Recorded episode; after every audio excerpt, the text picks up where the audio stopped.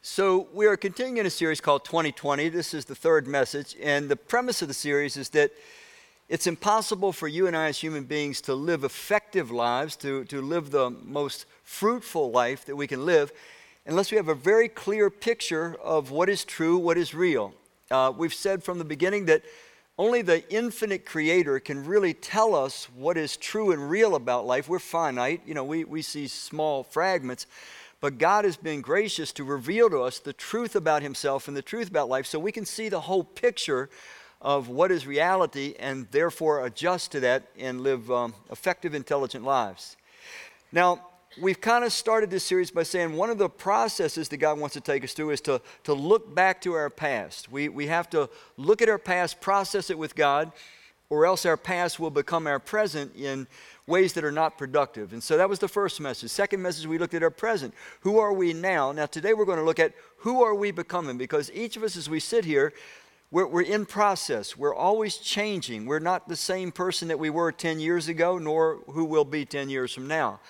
Now, there's a group of people, very serious minded people, scientific people, who want to help the human race in their minds' view to become something very different than what human beings have ever become before. So when they look to the future, they're, they're seeing possibilities about human beings that no one has ever dared think of before. So I want to just share a little video clip with you. In recent years, astonishing technological developments have pushed humanity toward far reaching morphological transformations that promise to redefine what it means to be human. Among these is a growing intellectual and cultural movement known as transhumanism. The transhumanists plan to use genetics, robotics, artificial intelligence, and nanotechnology as their tools for reshaping and radically redesigning our minds, our memories, our physiology, and even our offspring. When I first heard the word transhumanism, like a lot of people, I was a little overwhelmed. Was this science even possible? Or was it just science fiction?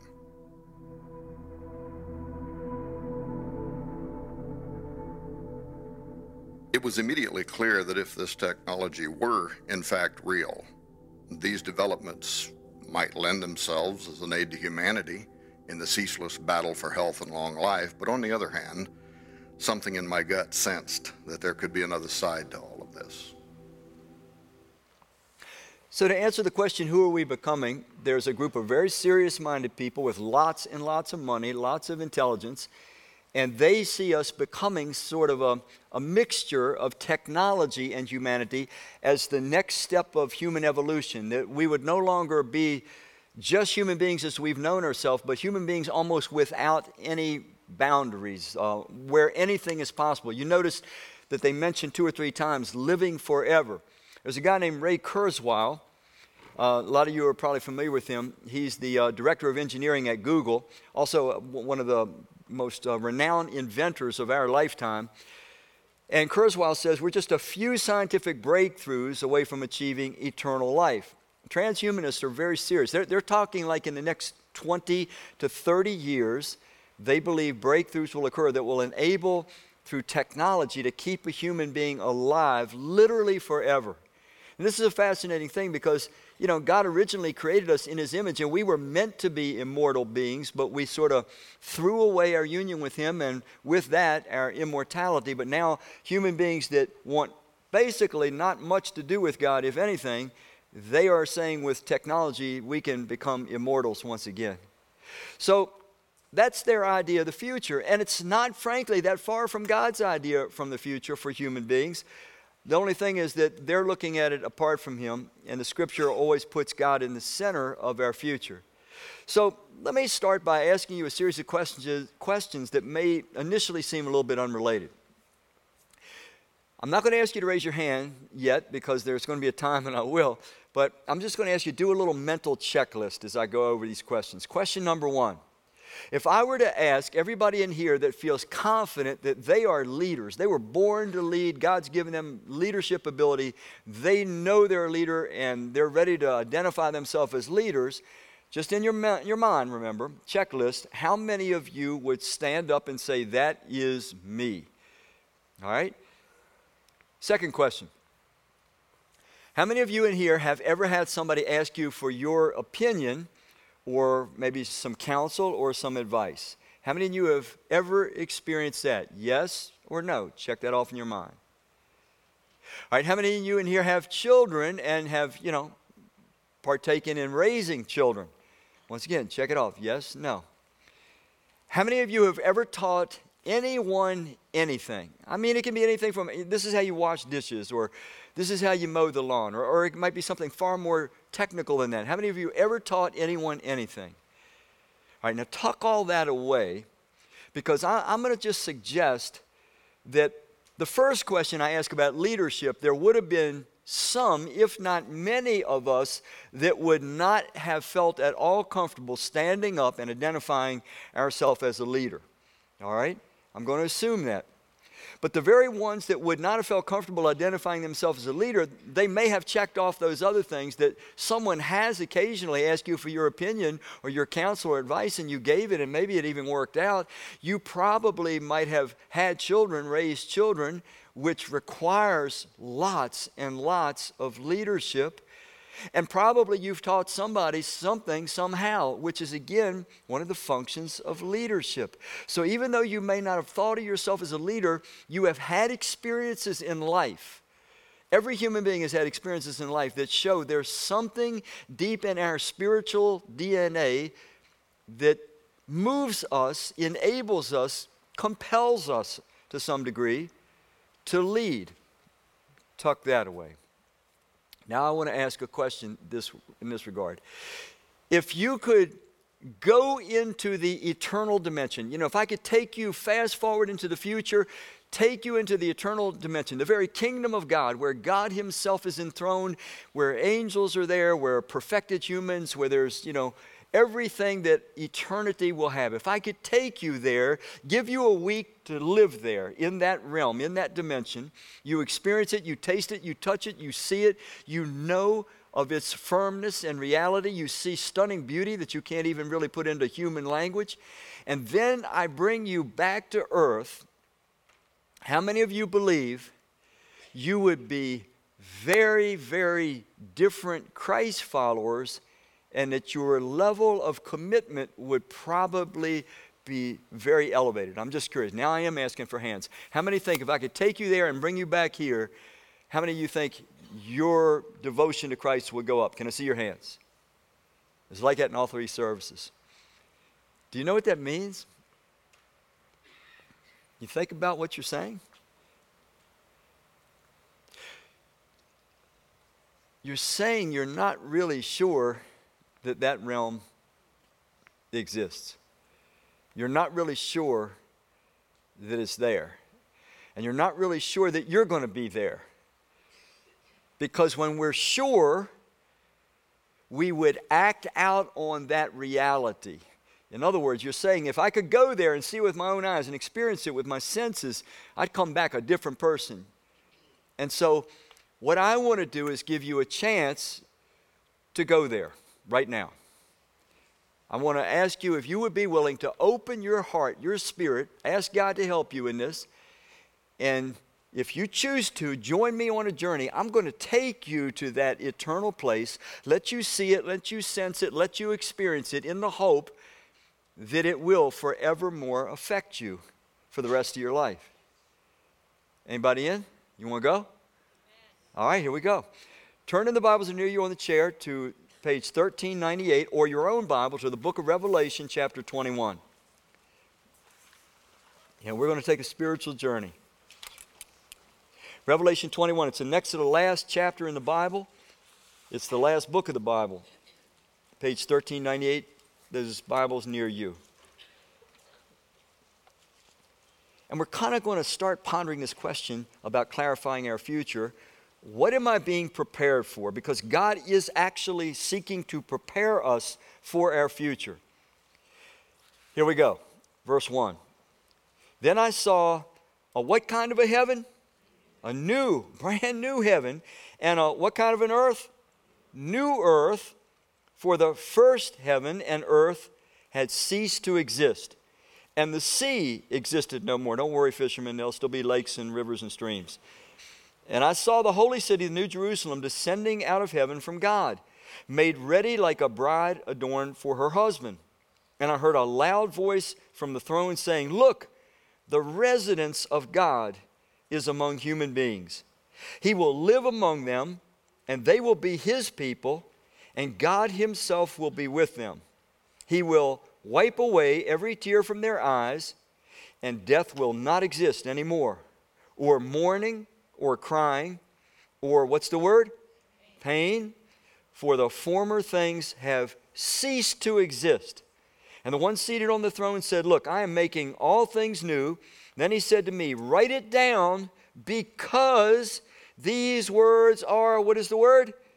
Reliable and true.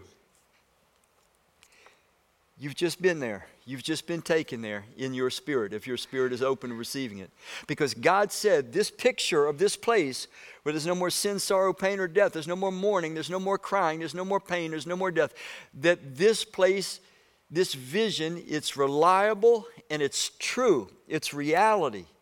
And you have a God given capacity to see this and sense this in your spirit and for it to become a governing reality should you and I keep it to the forefront of our minds.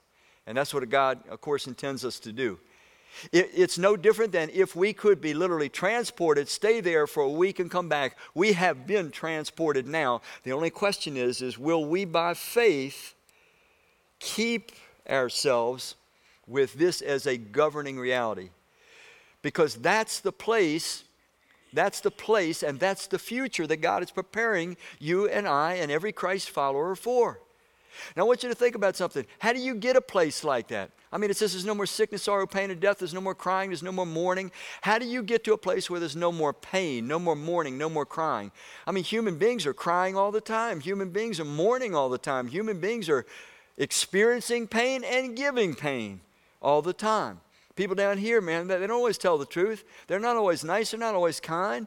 They're not always gentle. Sometimes they're rude, crude. Sometimes they're violent. Sometimes they, they try to take what is not theirs. I mean, we could go on down the list. You know it's true. We have locks on doors for a reason. We live in a very dangerous world. How do you get to a world like that? Where it's impossible for there to be pain anymore. For it, for it to be impossible to be pain, it would mean that it's impossible for there to be something that God calls in His Word sin. You see, sin is not just something that God thought up to kind of spoil our fun. Sin is God saying, listen, I designed human life in such a way that it cannot work if this element is allowed. This element is a spoiler, it's a contaminant, it's a poison.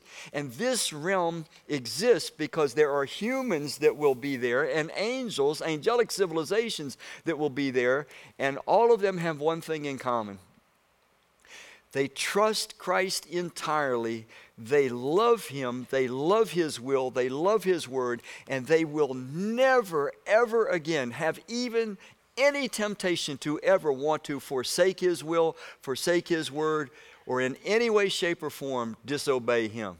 That's how you get there. That, that's how that world. And you and I were all called and meant to be in that world. Now you have to understand the people that are there, they have free will, just like you and I do now. You have, I have the capacity to do good or the capacity to do evil.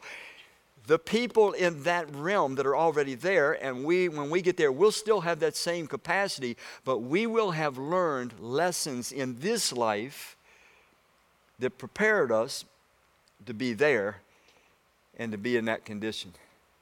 So when we ask the question about who am I becoming and what am I being prepared for, I want to take us back now to the book of Revelation, chapter 2.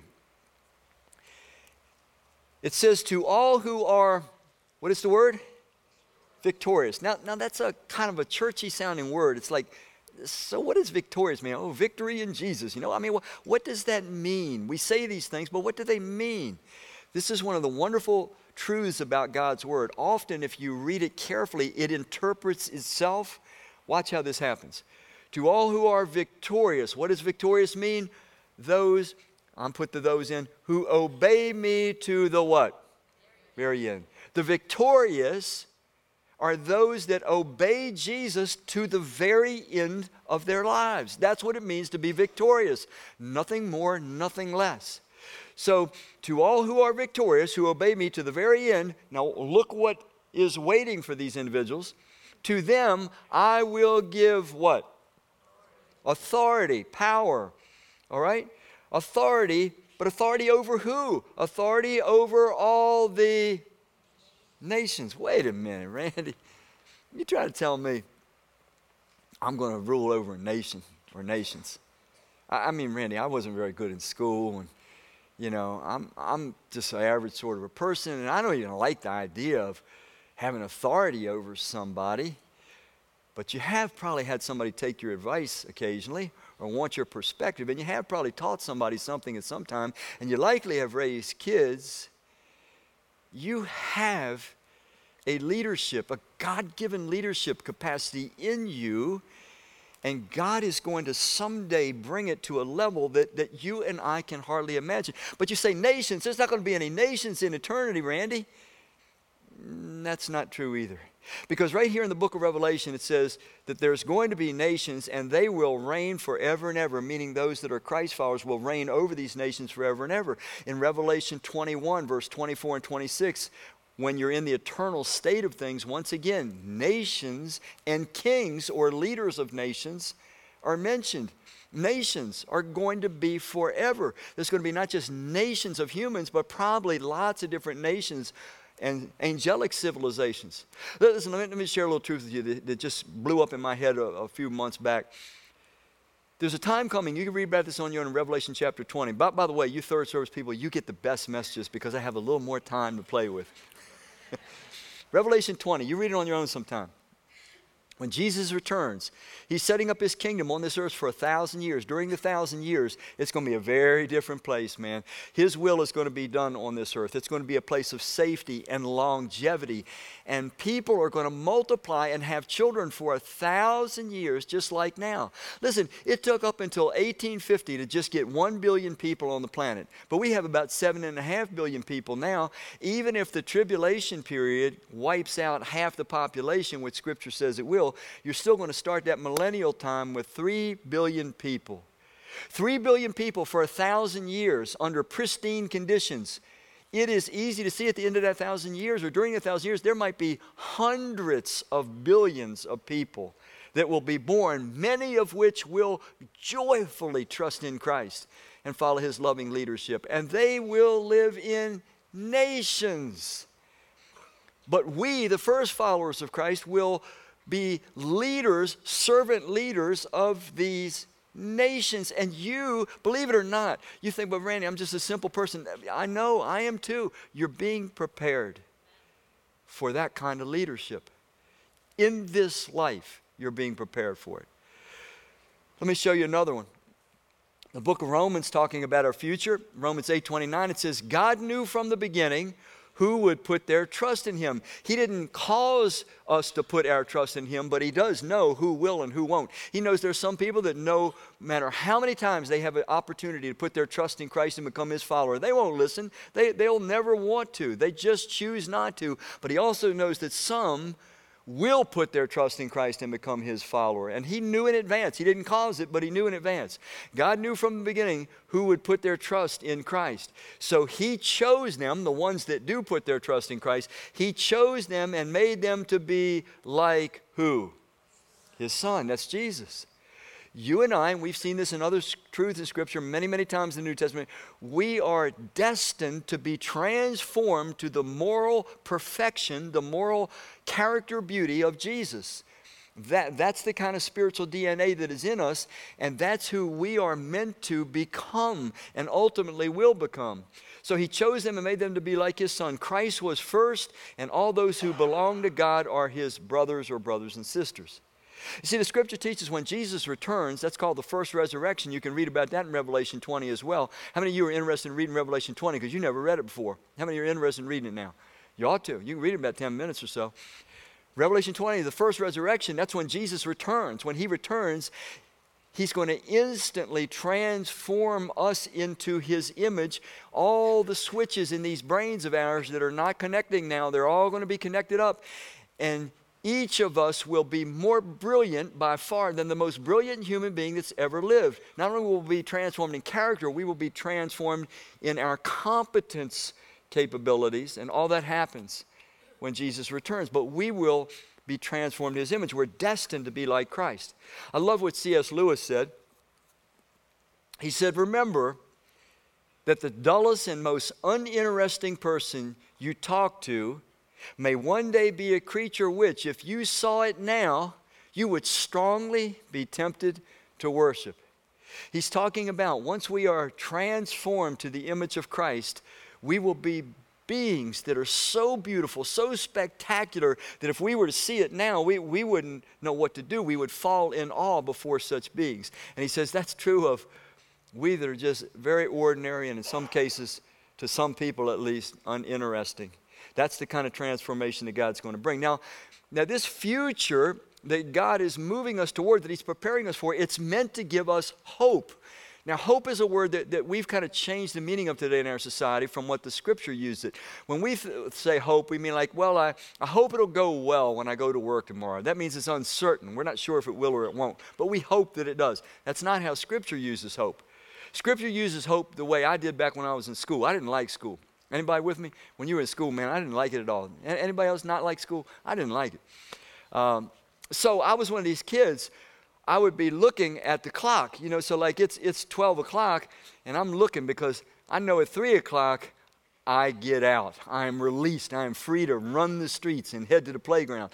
And so my hope was to endure until 3. Now, it was certain they were going to release me at 3 unless I got in trouble or something. So my hope was sure. It's just like when I got in school in September, I was hoping for my Christmas vacation. That was about a 10 day vacation. I knew it was a certainty. When I got to Christmas, I get 10 days off. So I was hoping for it. I was endure, enduring until I got there. Then after Christmas, I was hoping for what vacation comes next?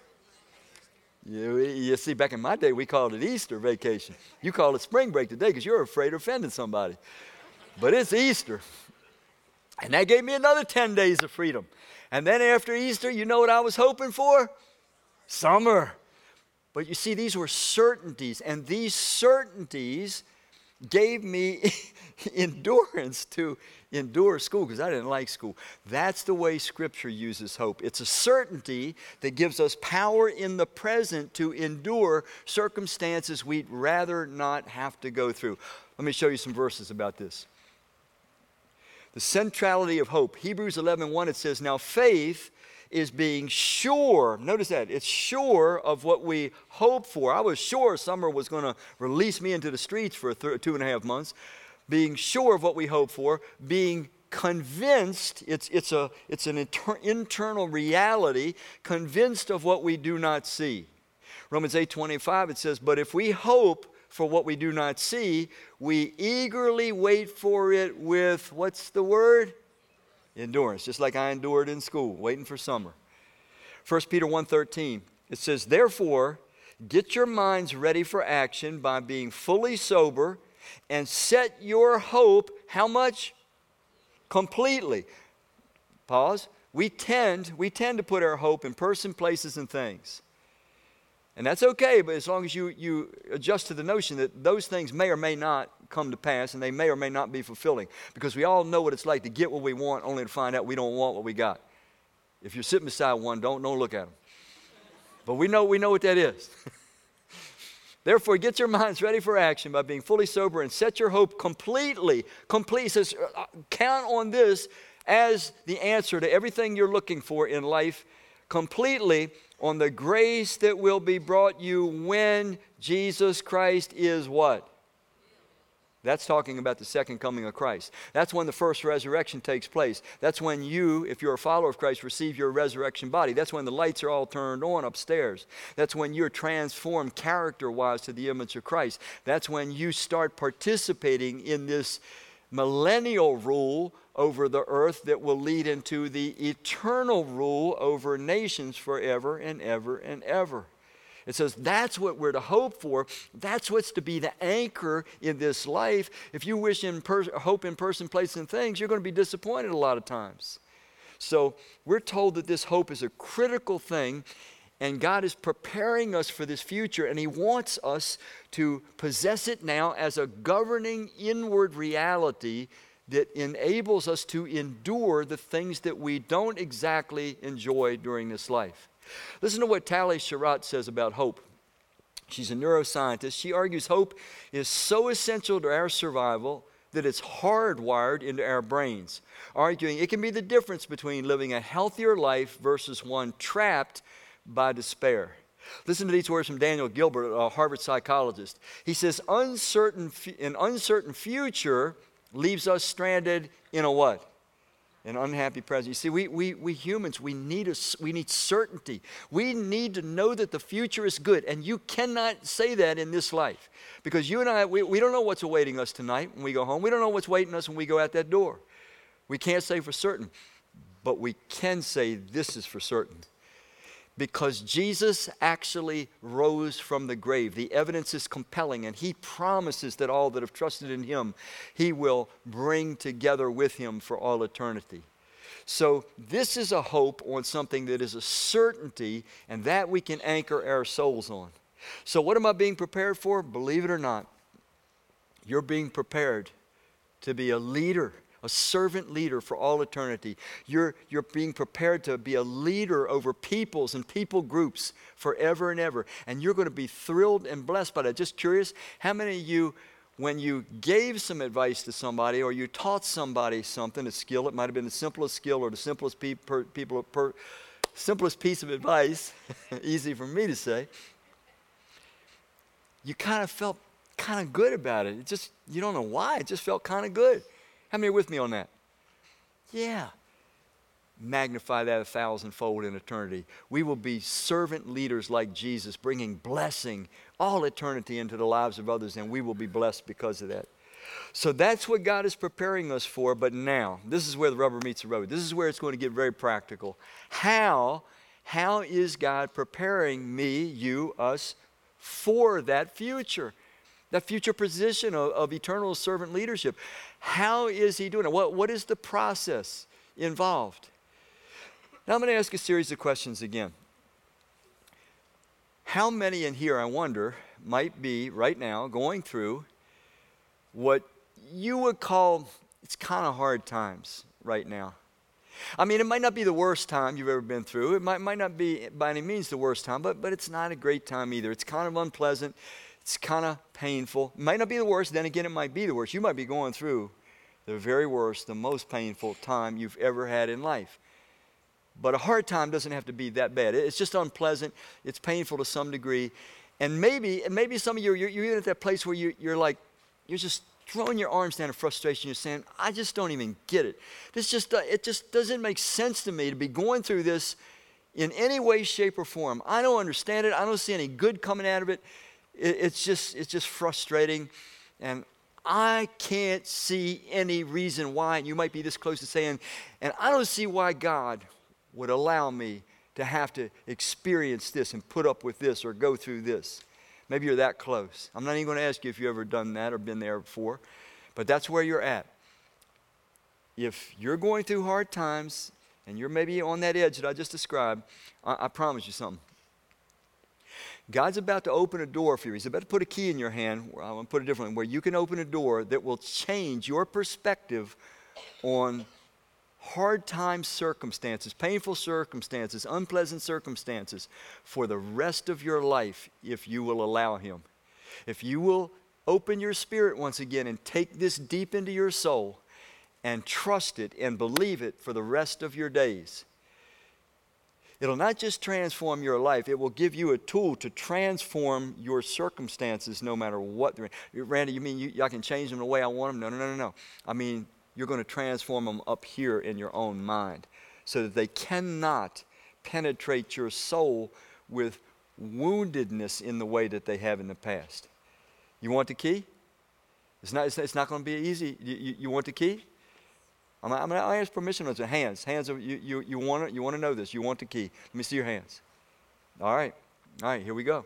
Hebrews chapter 12. Excuse me. For, for, we'll start with 1 Timothy. I, I got ahead of myself. All that I just said, let's do that. Let's go backwards, Mick. Let's, let's give me Hebrews 12. Put up with, what does it say? Hard times. We just talked about hard times. Hard times can be a lot of different things. Put up with it. This is God, your loving Father. Put up with it. Why? God uses them, hard times of all different kinds, God uses them to do what? To train you. Well, we know what He's training us for. He's training us for eternal servant leadership, authority over nations, peoples, leading people into blessing. Put up with hard times. God uses them to train you. He is treating you as His children. What children are not trained by their parents? It goes on. No training seems what? Pleasant at the time. In fact, it seems what? Painful. Not pleasant, painful, hard times. But later, later, it produces a harvest of godliness, meaning God like character, Christ like character, and what else? Now, there's the key. Let me tell you something about this. If we embrace the training, ironically, you can get to a place, trust me on this one, you can get to a place where even though you're still in the same circumstances, they haven't changed, they are no better you have something that has occurred inside of you that they cannot penetrate and steal your peace anymore. You say, Randy, I don't know that that's impossible. Trust me, it's possible. Oh, trust me, it's possible. It's real, it's God's intention. It'll produce, if you wait, it says you got to go through a time, but later, later, that's a time period, right? So you stay under it. But later, it, on, it produces a harvest of godliness, godlike character, Christ-like character, and peace. It does this for those who have been what? Trained by it, which means we can rebel, we can reject it. We can say, to heck with you, God. If this is all you're going to do for me, then I don't want anything to do with you. Or we can get bitter at everybody and everything around us, and we can be those old cranky Christians. I mean, you know, to be trained by it means I'm, I'm saying, God, I get it. All this stuff I've been hating and resisting and wondering if you were mad at me or if maybe you just dropped me altogether or you were punishing me. Now I understand. You didn't cause this stuff to happen, but if I'll if I'll allow it, it can be training. It, it, it's, meant to, it's meant to impact my character in a positive way. It's meant to train me, equip me for that future that you intend for me. Think about it. When, when people go through hard times, sufferings, difficulties, they tend to be far more gentle, humble, compassionate when it comes to other people. Everybody knows if you're going to have a boss, you'd rather have a boss that worked their way up from nothing, that has all the same struggles, all the same challenges that you have. You don't want somebody that their mom, their dad owns the company and they just put them, you know, over you and they've never experienced a, a day of difficulty in their life. You know, a person like that's going to be difficult to work for. You want that person who's endured difficulties and yet not become bitter, but they've become better it, it's a powerful thing. Let me go to that next one, 2 Timothy, and then, then we'll go back. Or, uh, it says, if we remain faithful, even in what? Now that, that, that's a, that's a, a conditional promise there. When you see that word if, it's saying if, it means I may not remain faithful. If we remain faithful, even in suffering, that's what we were just talking about, we will also, what does it say? Rule with him. Oh, that's where we started. Rule with him. You, you got to believe this. You were destined to rule. But for you and I to be fit to rule, I need God to do some deep work in my soul. And He wants to do that deep work in this life. In this life is where the training goes on. If I remain faithful, now let me tell you something. When you go through suffering, when you go through hard times, when it's painful, when it's not pleasant, the temptation is, is to do anything we can to ease the pain, anything we can to escape. For some of you right now, you're in a painful situation and you know there's a way out. You can take a way out, but it's wrong. It's sinful. You know it's sinful. You know it's wrong, but you know it would at least alleviate your pain for a little while and you're tempted to take it. You're tempted to take that escape route, just like I would be. And we all are. You see, remaining faithful means is I don't choose sin. I stay faithful to God and His Word, even when I'm suffering and it may not change. Can you accept that? What if, what if, for some of us, life's never going to be real easy? It's always going to be pretty painful.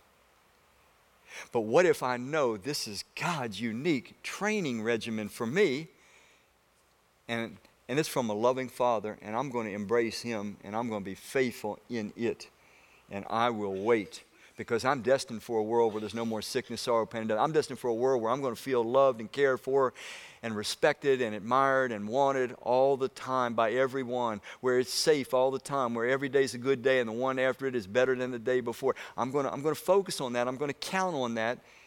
And I'm going to accept this is part of God's preparation. And I'm going to be, be obedient to His word while I'm suffering.